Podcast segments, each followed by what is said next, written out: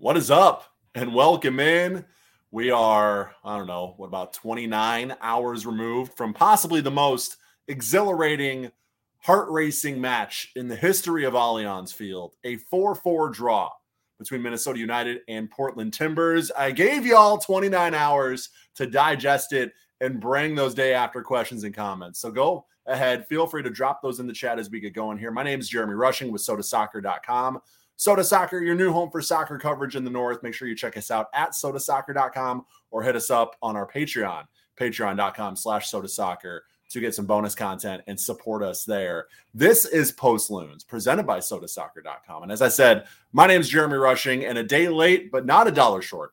We're breaking down the 4 4 draw between Minnesota and Portland at Allianz Field last night. Now, as I mentioned, if you're trickling into the YouTube stream and you want to leave that question or comment, get involved in the conversation, go ahead and do that. If you're watching on Twitter and you want to get involved and you want to leave that question or comment or thought, you're going to have to go over to our YouTube channel, uh, youtube.com, search Soda Soccer, search Post Loons if you want that question or comment to be read on the air. Um, unfortunately, Twitter doesn't uh, feed into our streaming system here, so we're n- unable to read those uh, Twitter comments or see those Twitter comments on my end here. So if you want to get involved, make sure you're checking us out on YouTube, youtube.com Again, search Post Loons or Soda Soccer there. We're just a few subscribers away from actually being able to get that YouTube domain, youtube.com slash soda soccer, like six subscribers away. So if you haven't subscribed to the YouTube channel yet, please do. That would be great to help us get to that 100 subscriber threshold.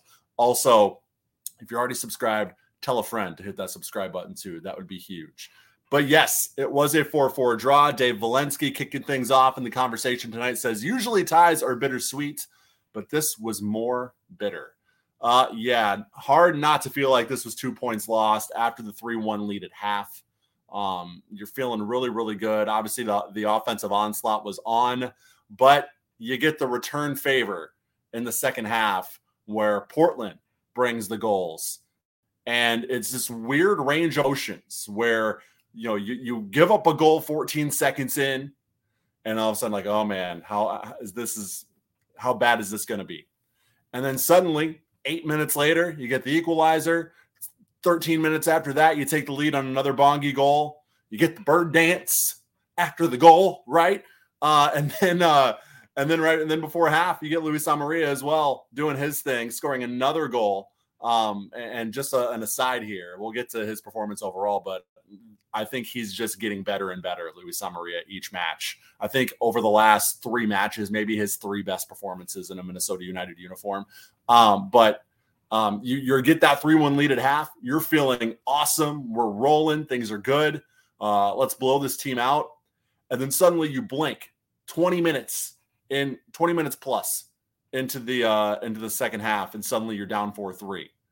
And then just a few minutes later, Luis Amarilla gets the equalizer and Allianz Field comes back alive. It's this roller coaster of emotions. That was just uh, unlike anything we've really seen with this Minnesota United team before. Usually they don't play these back and forth, end to end, wide open matches like this. So it was kind of fun. But at the end of the day, you do blow a 3 1 halftime lead and you have to settle for a point at home, uh, which obviously leaves that bitter taste in the mouth, as Dave was saying. Um, if you're like Dave, though, and you want to get involved in the conversation, leave those questions and comments as I get into my three things, my three big takeaways from the match yesterday. Now, I was not able to watch the match live, which is why we didn't do a, a live post loons immediately following the match. I was at a wedding, uh, but I did rewatch the match today, took my notes as I normally do. Uh, I even live tweeted a little bit on Twitter if you want to follow me at Jeremy G. Rushing, kind of a few of my thoughts as well. Um, so, that's why we're doing it a day late. But uh, yes, you are getting the full post loons experience for sure. Uh, my first thing, and we're going to go kind of positive, negative in between with these three things. So, first, let's start with the positive. Continuity is really breeding success among this front four. We saw a, uh, this on a much smaller scale at the end of last season when it was Adrien Hunou up top and then Fragapane, Reynoso, and Lod around him. At the end of the season, it seemed like those four those four were really starting to click and and actually you know get some multi goal matches in there. But this is that success on a totally different level. Fragapane, Amarilla, Hlongwane, and Reynoso, all four are just playing at an, an exceptional level right now. One of the best front lines in MLS currently. I'm saying that right now. I'm going to say top five front line in MLS right now in terms of form. Uh, are Minnesota United, this front line right now. Unbelievable work. 18 goals in a seven match span now for the Loons after the uh, putting up four on Portland yesterday. To me, this is the best we've ever seen the Minnesota United attack over 90 minutes. And yes, I am including the 7 1 win over Cincinnati back in 2019, which, correct me if I'm wrong, there are probably some Loons historians watching this. Um, and I, I, I started following this team in 2019. So the first two years, I'm really more looking back at scores and, and highlights and stuff. So I don't really have that that a lot of that knowledge of the first couple of years of Minnesota United in MLS. But um, I think this 4 4 score line is the only time, aside from that 7 1 win, that we've had eight total goals in a Minnesota United match.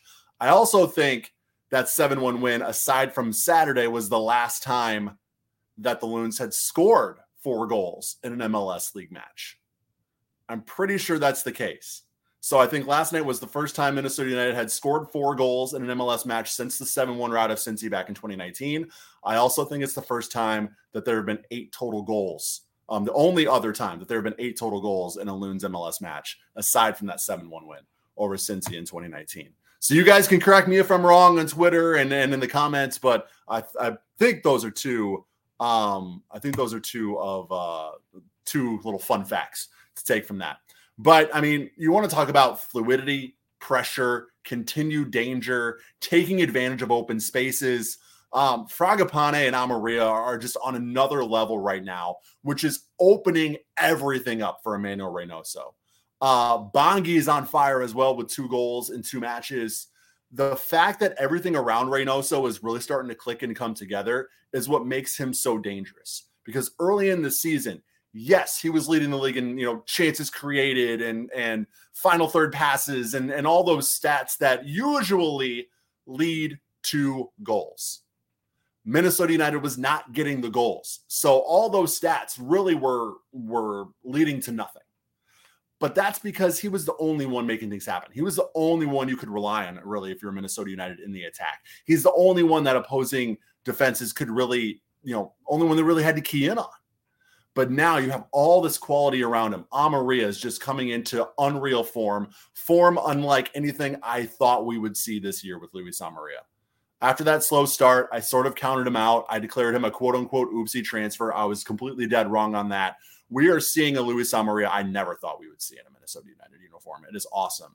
Franco Fragapane has revived himself after a rough start to the year. Bongi's finding the finding the back of the net. I think Robin Lod's really found a home in that central defensive midfield. As much as he contributes to this team as a winger, the consistency we're seeing now from Bongi in the attack, I think you got to keep rolling with the hot hand, even after everybody is uh, back and healthy. You get Wil Trapp back, uh, you know, and you finally get that defensive midfield, you know, back to fully healthy. I still think it's Hlongwane on the right. I still think it's Robin Lod in the defensive midfield. Um, maybe you can toy with the formation a little bit if you're Adrian Heath, but why would you? Everything is clicking in the attack right now as it stands, the way things are for Minnesota United. So why, why mix with that that formula? Um, but yeah, it's just everything's coming together right now, and that's what makes this next point so frustrating. Is while this to me was the best attacking performance that we've ever seen from Minnesota United, it's also, I believe, the worst defensive performance that we have seen in the last three years from Minnesota United since 2019. Um, in Minnesota's first two years in MLS, they were far and away the worst defensive team in the league, right? Giving up the the goals allowed was just an astronomical difference between them and the next to last team over those first two years, right? It was pretty insane, almost embarrassing. Um, they completely flipped that script in 2019, signed Ike Opara, really solidified a back line, really solidified a defensive midfield with Ozzie Alonso as well and they've led from the back ever since. Anybody who watches the show or listens to this or the 10,000 Pitches podcast knows I say it all the time. Minnesota United, at their best, lead from the back until Saturday. No defensive midfield presence, no organizational on the back line, leaving players wide open in the box, allowing continued pressure and quality chances over and over and over and over again. We'll talk in a bit about Boxall's performance and how I think he might be really to blame for that fourth Portland goal. But you were feeling optimistic. I was feeling optimistic after these last two matches against DC and Houston specifically that maybe Minnesota had found, you know, that back line finally was able to come together and start to click and at least find some semblance of what they had in 2019, 2020, and 2021 along the back. But man, yesterday, that's rough. That's something I never thought I would see with a back line that includes Michael Boxall and Bakaye Dibassy. Never. For as openly critical as I have been about this back line and starting to show cracks and maybe starting to show their age and maybe it's time to get some younger pieces, blah, blah, blah, blah, I have talked those talking points to absolute death. I have beaten that horse to absolute death. I never thought we would see the floodgates open like we did yesterday, especially in the defensive midfield. Like that is just it was head scratching to say the least. And you could blame the flow of the game, how there was just no midfield pressure either way, and it was end to end. And but you you got to be better defensively if you're Minnesota. You just have to. And they weren't. And we saw them waste the best attacking performance that this MLS team has ever, this MLS club has ever seen. Because you can't keep the ball out of the back of the net. Um, so yeah, um, and my final point, so that's the negative, obviously. My final point is the in between is um, I've alluded to this a couple times. We're not used to this as Minnesota United fans. When this team, you know, we talk about them leading from the back in the last few years, you know, that usually means they're grinding out 1 0, 2 1, 1 1 draws, you know, a lot of that 2 2 draws at most, right? This team is really grinding out low scoring results when they're defensively led. So a 4 4 draw is just like it's it's just wild that you would get this score line with this Minnesota United team. It's wild that you would get this end to end open midfield, wide open space on both sides of the ball for all 90 minutes, pretty much all match long. That's that's not something we see from Minnesota. And whether they just sort of gave in to the game that Portland was giving them, or they or I don't know what defensively you can look at and say, okay, yep, that's the reason why. That's the reason why. It just seemed like a totally the, the defensively they were just completely taken out of their normal game uh, because of the way just the end to end nature of the match. And um, it was exciting though, right? Four four draw. Again, we're not used to that as Minnesota United fans. We're used to grinding out those one one draws, two one wins, things like that. So while it's exciting, it's hard not to view it as two points lost for Minnesota in this one. Um, Dave says, uh, still need help in the defensive backfield. Yes. Um, and I think that that's the defensive midfield as well. I think defensive midfield and along the back line, you need you need some help. I think you need a new quality number number six or number eight, wherever you view Kervin Arriaga at in that defensive midfield. I think you got to look for somebody to fill in that other spot.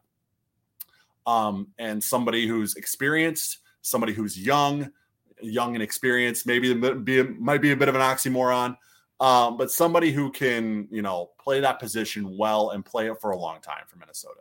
The Ozzie Alonso signing was great, but Dominic Jose Bozonio said on the 10,000 Pitches podcast a few weeks ago, you got him at the tail end of his career. You got to find somebody who can get that kind of production for a longer period of time. Um, so that's kind of where I'm at with with where where Minnesota needs to add. I still think it's the defensive backfield.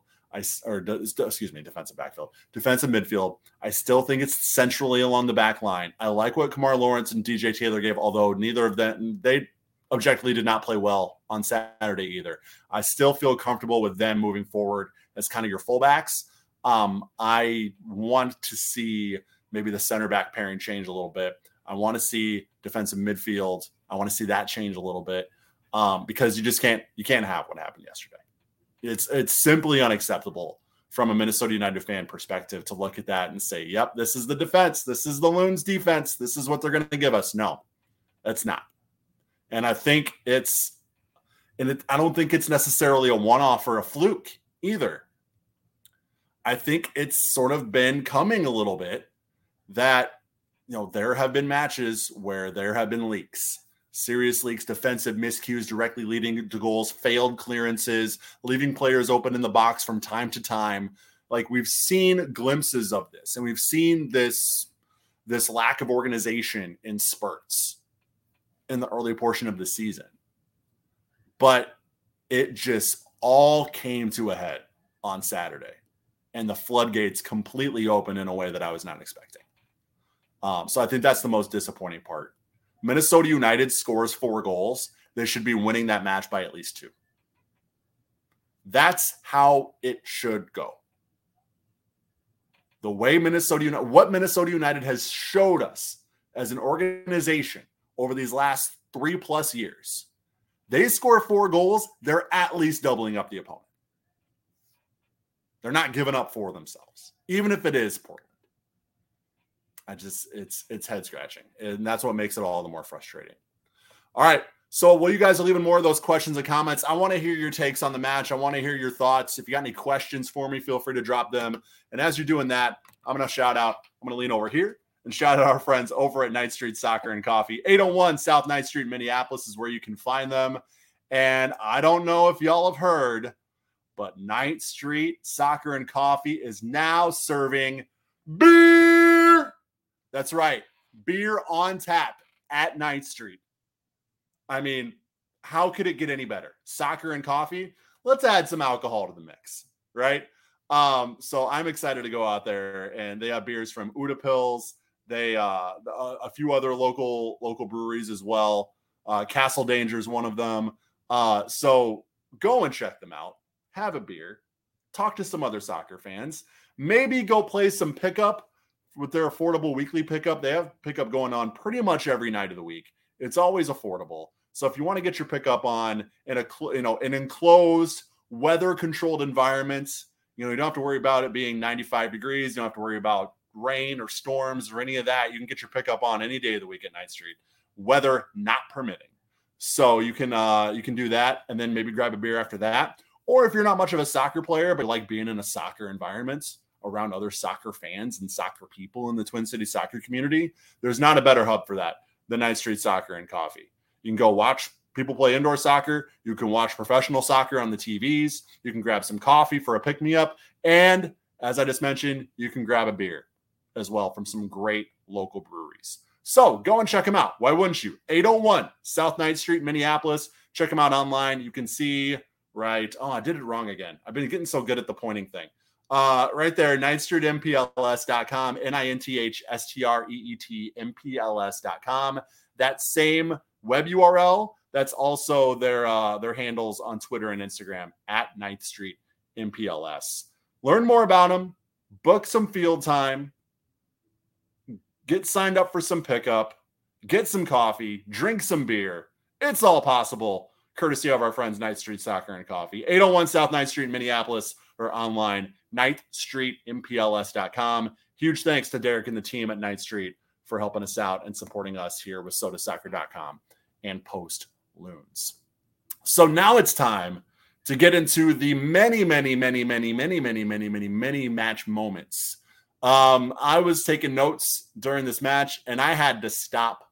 Uh, it was a good thing I was watching it after the fact because I had to pause probably four or five times to catch up on what was happening as I was typing my game notes because I have like three pages of game notes here. Now, I'm not going to go through all three pages. I promise you we will pick and choose some of the most notable ones. And obviously, it starts in the first minute, 14 seconds in, directly off the opening kick. Portland gets the opener by just carving up an, op- an obviously not ready yet Loons defense. I mean, this was what set the tone defensively for the entire match for Minnesota. Uh, it was a long ball, literally right off the kick. It was the second touch of the match. Was this long ball, and then three pinball passes. It was Niezgoda. It was, and then it end, ends up with Blanco. He's in on goal, one on one with St. Clair, buries it past him. Nothing DSC could do on that one. And suddenly you blink. I mean, John Champion wasn't even done with his little opening monologue yet, right? I mean, every broadcaster does that. They go through the little spiel right off the opening kick.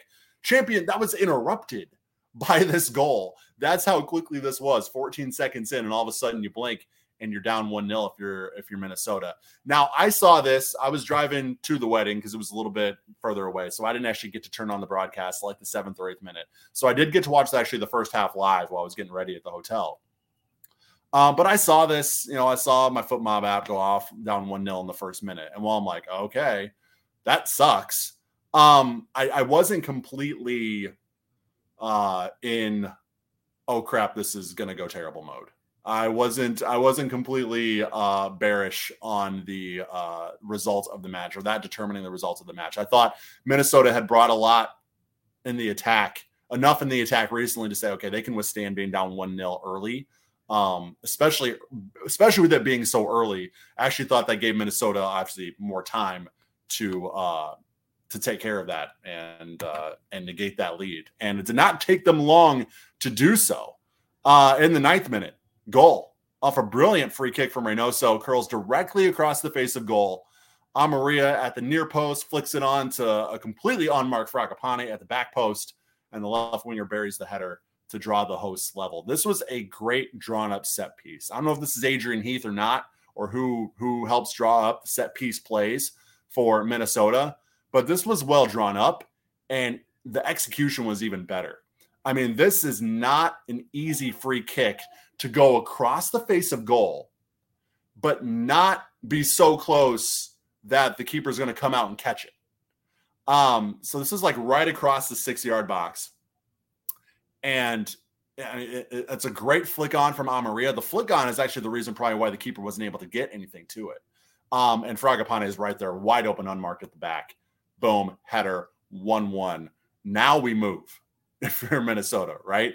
Game on, 1 1. Uh, just a minute later, minute later though, a nervy moment as Dibassy whiffs in his attempt to clear a low cross into the box. But luckily, DSC is able to close down the angle, deny the rebound opportunity, and then Lod gets fouled going for the loose ball. Um, Dibassy just chunks chunks the uh, the clearance attempt there. But 10 minutes later, in the 21st, the Loons take the lead, and the, this goal had everything you could possibly want in the buildup. Great awareness from Fragapane to take a quick restart on the dead ball. Ray and Arriaga completely in sync, attacking on the right together. When then then uh, Reynoso hits the Hunter and at the perfect moment springs Arriaga free, where he's able to get a full view of what he's looking at in the box. Low cross is quality to Fragapane.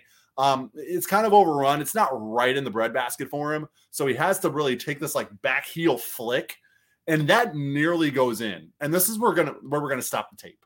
We'll get to the uh, goal itself in a second. We're gonna stop the tape right here because this touch from Franco goes off the post. If this ends up in the back of the net, we're talking goal of the year candidate. Like this is an unbelievable touch. Like very, very brilliant. So we'll restart the tape. Um, and then an oncoming Bongi just buries the rebound. It's the South African second goal in two matches. We get the bird celebration again. I love it. Uh, and it's good vibes only at Allianz 2 1 Loons. And the vibes only get better 20 minutes later in the 41st. Just incredible stuff from Luis Amarilla here. How good has Luis Amarilla been over this last handful of matches during this whole winning streak for Minnesota, to be honest? Um, off a lazy turnover from Portland, the Paraguayan gets all the space he wants as he dribbles towards the 18. Portland defender does step up. Luis just, just takes one touch to the right. And this is so subtle but so amazing at the same time. And I can honestly, I, I, said on Twitter, I could watch this goal on loop over and over and over again. And I have watched it about 25 times. But just that little touch he takes to the right, I need somebody to just gift that because I just want to watch that over and over and over again because it's it's the simplest little outside touch to get the space, but he just dusts this defender when he does it. He gets the angle, buries a beauty of a right-footed curler, and that doubles Minnesota's lead. Just amazing stuff from Amarilla here. Uh, 45 plus four. Bongi nearly gets his second to triple the lead. Uh, Reynoso finds him in wide open space out on the right. Arriaga's there too, but he's sort of, but he's offside, so he has to trail back. Um, so it's all Hlongwane, and he get and he gets a really good low shot off. It's curling away from the keeper, beats the keeper, but it also curls just wide of the post, and that brings the halftime whistle and it's three to one. Could have been four one there in stoppage time, but alas, it's only three to one. But you are feeling excellent if you're Minnesota heading into half. You weathered a couple defensive miscues. So you think, okay, they got all those out of their system. They'll lock it down defensively. Um, the attack is good. Maybe we'll get another goal or two, and we'll go home very, very happy. This will be a rout, right? Ah, uh, not so much. Uh, second half, 50th minute, uh, almost a blink of an eye again. Didn't take him 13 seconds. Took him about five minutes into the uh, second half. A bit of, a, I would call it, I would call it unproactive defending. Uh, that's, I think, the word, the the adjective I'm going to use to describe this. Unproactive from the loons here. Uh, Yimmi Chara sends in a seemingly harmless long ball into the box. I mean, it's very high and looping. So you would think that Lawrence is going to have time to get under this and at least make a challenge to head it away. But he doesn't. Uh, he's caught a little bit out of position where it seems like he's really trying to recover to get back to this one. But I still think he could have really made a challenge for that header to get it out of the box. But he doesn't. Instead, he lets it fall to the feet of Moreno and tries to just play straight up one on one defense. Eventually, Moreno finds a somehow wide open Blanco 12 yards out how you leave Sebastian Blanco wide open 12 yards from from goal is beyond me. Right in the middle of the box. But they do, and he's Sebastian Blanco, so he doesn't miss from there. And suddenly it's 3-2 and you're feeling a little nervous. Um, obviously conceding that early in the half. The second half struggles have been very well documented and well, uh, you know, the second half anxiety has been well earned uh, from a Minnesota United standpoint. So yeah, the the boogeyman starting to come out of the from under the bed again here. 53rd minute, that boogeyman's all the way out of the bed now. Uh, another goal. Boxy picks up a yellow after a harsh challenge, and now he'll miss the Colorado match due to accumulation. Off the free kick, Niezgoda, the team's leading scorer, heads it past St. Clair, and suddenly we're all even. Two goals in three minutes to draw Portland level. This will not be the only Portland goal that starts with a Michael Boxall mistake. We're just going to uh, preface that now. Uh, 57th minute, scary moment as Bongi. Now, now this is going to be um, this this is where the match almost completely came off the rails. I mean, if it wasn't already, nine cards, 33 fouls. Uh, but this is where things really almost just com- almost completely lost. Um, 57 minutes, scary moment as Bongi gets tripped up and his head falls right on a Timbers player's shin. Uh, he's down holding the back of his head for a couple minutes. He does shake it off and rise to his feet, and we play on.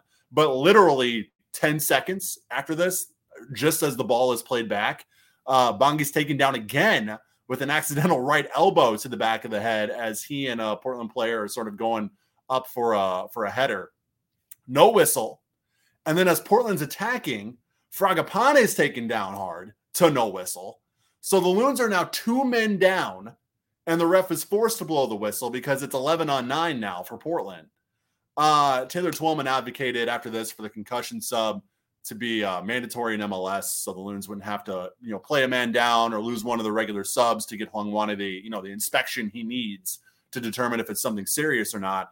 I obviously totally agree with that. I think it's something they're doing in MLS right now where it's available, but it's not mandatory.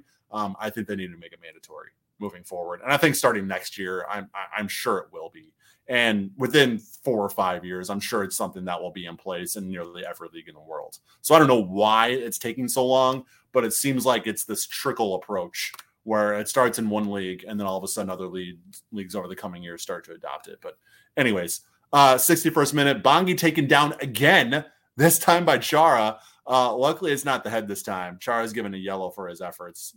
Bongi just having, having a rough three or four minute stretch here. But in the 64th, almost a fourth for Minnesota here. DJ Taylor sends a beautiful cross from the right, finds the head of Amarilla, dead center in the box. The header's strong, but it's right down the middle. Uh, and the keeper has to go down for it, but it is saved. Uh, 65th goal Timbers, a rare, rare miscue from St. Clair, but once again starts with Michael Boxall. And from my vantage point, this is a very weak clearance. So the ball ends up at Boxall's feet in the box. And yes, he, you know, there's other Timbers players around him, so he can't exactly, you know, full on, you know, boot this one, but he just sort of taps it out towards the touch line. But there's no Loons players there. So he's tapping this, it's still in play. The only players within, you know, reach of that ball are Timbers players. So why this ball is going in play and not into the 12th row is beyond me because then you're begging for that ball to just come right back into the box, right? That's what that's all that clearance really effectively does. And yes, you could say I'm talking in complete hindsight here, and maybe there's an element to it, but you can't just just poke a weak clearance to a spot where none of your players are, especially when it's towards the touch line in your defensive third. Like the, that's not going to end well, and it doesn't end well here. Um, ends up at the feet of Blanco. Um, it's deflected by Lawrence. Uh, he tries to cross one into the box, deflected by Lawrence into the path of the Loons keeper. Uh, but he uh, Lawrence's clearance is, is just enough of a redirect that it gets St. Clair a little off balance, probably ruins his focus on the ball, um, and he's not able to get behind it. And it caroms off of St. Clair into the back of the net. So it's an own goal uh, given to Kemar Lawrence. And all of a sudden, uh, 4 3. And the collapse is complete. But fear not, because who is here to save the day but Luis Amarilla? Uh, Reynoso out wide on the right in the 69th, loops a back post cross. Bongi does a great job to win this 50 50 header and head it back across goal to Amarilla, who heads it home. It's his second of the night, an equalizer that absolutely revived the crowd at Allianz Field. I mean, understandably, after blowing a 3 1 lead and going down 4 3, things were pretty quiet in the stadium. At least how that's how it sounded on the broadcast. Um, and the crowd erupted when Amarilla gets this equalizer. It was actually it must have been awesome to be there live for that moment. To be honest, um, even though the result isn't what you wanted, it's those kind of moments, those roller coaster of emotions, and when things actually, you know, when you get that goal to at least get a result. Um, that, that's a that's a good feeling moment where a, a match might not you may not come out of that match feeling 100% great about what happened, but um, that goal saved Minnesota's point, right? Uh, 74th, though, nearly a winner for Portland and Van Rankin. He doesn't get all of a right footer in the box, but it's well placed, curling. You know, it starts outside the goal and it seems to be curling towards that top corner. Um, St. Clair, though, is able to use all of his vertical, makes an outstretched save to keep things level. Great save from St. Clair there. Uh, and then 90th minute. I mean, you're already down box all for the next match. You're trying to lock down a result here and just a reckless, careless late challenge from Reynoso here uh, earns him a yellow card. He was on yellow card accumulation from the last league match he played, which feels like forever ago now. But now he'll miss the Colorado match as well, alongside Boxall. And that's not it. They'll be joined. Three's a crowd, but there will be three loons missing the Colorado match. And the final one added to that list is Mr. Robin Lod, because in 90 plus four, a tactical foul to shut down a Portland breakout earns him a yellow, and the Finn will now miss the Colorado match on accumulation as well. So now you go on the road to the Rapids. Now, while the Rapids have not been very good this year, you're still going to be at that elevation, and you're going to be missing three pretty crucial pieces in Michael Boxall, Emanuel Reynoso, and Robin Lod. Be very interesting to see what the team sheet looks like uh, on Saturday for that one. But yeah, pretty bitter taste, as Dave Lenski mentioned earlier in the stream. You get that 3 1 lead at half, go down 4 3. You do get the equalizer to make it 4 4. But all in all, it's just, it does feel like two points lost for sure. Now, if you're just tuning in and you haven't left a question or comment yet, feel free to do that as sort of we uh, start to bring this home. But before we do that, I'm going to shout out our friends over at Pentz Homes, going to lead over here and uh, talk about Pentz Homes. Nate Pentz is a huge supporter of Minnesota soccer big time Minnesota United fan, big time supporter of Minneapolis City, Minnesota Aurora. So it's not just the Loons. You know, his support of Minnesota soccer really aligns to what we're trying to do at sodasoccer.com. Yes, we want to cover and support the Loons and Minnesota United because we're passionate about that, but we're also passionate about every other corner of Minnesota soccer, Minnesota Aurora, Minneapolis City included. And Pentz Homes, that that that vision really aligns with their support as well. So we're really happy to have them on board supporting us. Um, but not only are they involved in the local soccer community and supporting the local soccer community, they're a great group of realtors that are helping people buy and sell homes in the St. Paul and Minneapolis area. If you just go to pentzhomes.com, which you can see right there, there I got the pointing down, P E N T Z homes.com, and you just scroll, it doesn't take long to find the endless amount of great reviews and testimonials they have on that website. I mean, they do an excellent job. Nate's a great dude. Um, and he has sort of changed the game in realty a little bit by really providing people a, a super transparent, honest experience. You know what you're going to get when you work with Nate. You know what the value is going to be. You know what's going on in the market. He has the, the team and the technology to help navigate things and make things as seamless as possible for you and your family as you make a huge transition in your life. Anybody who has moved, especially when you're talking about buying or selling a house or doing both in most cases, it's stressful as hell, right? Well, Nate and his team are there to make it as less stressful as possible. Nobody can take all the stress away from moving and buying and selling a home.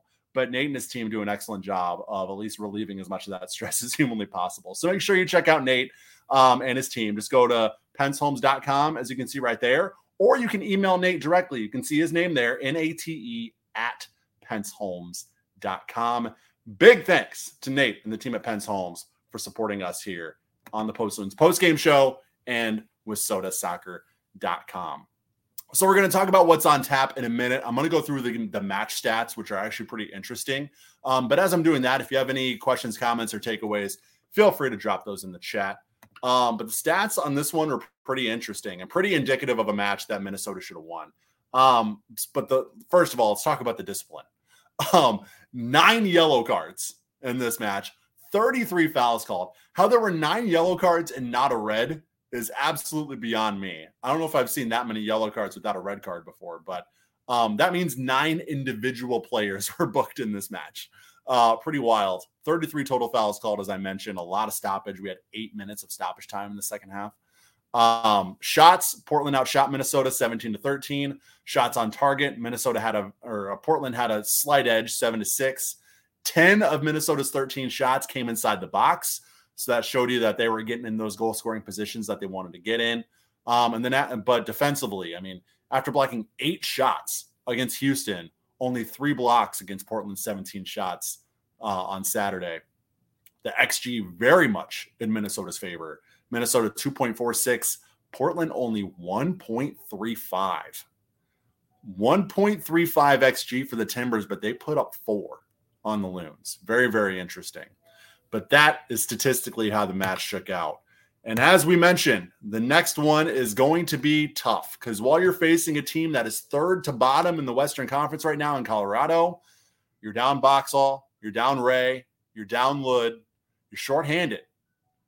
Last time Minnesota United came into a match shorthanded, which was against Houston, they got the job done. They got a big three points on the road. We'll see if they can do it against Colorado. It will be um, it will be big if they can get three points against Colorado. I think it'll honestly effectively counterbalance the three points they didn't get against Portland if they could go on the road against Colorado and get a win. It's how I felt about the Houston match. Uh, I, th- I, felt going on the road against three, getting three points against Houston negated the really disappointing draw against Kansas City. If you could go on the road in Colorado and get three points there, I think that'll sort of counter the disappointing draw against Portland. So Saturday, 8 p.m. We'll be right here again for the Post postgame show, night of this time. So not day after, not night after. We will have a day of night of Post postgame show following Minnesota and Colorado next Saturday. We'll see how Minnesota you how Minnesota can do shorthanded. Rapids, though, not in very good form. Last loss to his 10 man Sounders team, two to one last weekend. And as I mentioned, currently sitting third to bottom in the West. So um, on paper, winnable when you look at the pieces that Minnesota is going to be missing for that one. Um, you know, I think you'll take a point, but three points would be huge because right now you're back level on points for third in the West with Dallas, 35 points each. And if I actually take a look at the standings right now, MLS Western Conference standings, old Google machine here, let's fire that up. Um, Real Salt Lake is only one point back for that. You know, they're in fifth right now. So if you want to hold on to a top four spot, getting three points against Colorado would really help. Because if you get one against Colorado, you may effectively find yourself, if, if you know results go well for the other teams in that race, you might find yourself out of a home playoff positioning um, after that. So, uh, yeah, it's an opportunity to sort of negate the really bitter draw that you got yesterday if you can go on the road and find a way to get a win against Colorado. All right, guys, I'm starting to repeat myself pretty heavily here. So I think that's where we're going to cut it off this week for Post Loons. Thank you guys so much for tuning in, um, for interacting, for watching, for listening. If you're listening on the podcast feed after the fact, I really appreciate it. Um, and we will be back on Saturday after Colorado for another edition of Post Loons. Till then, have a great week, guys. See you next time.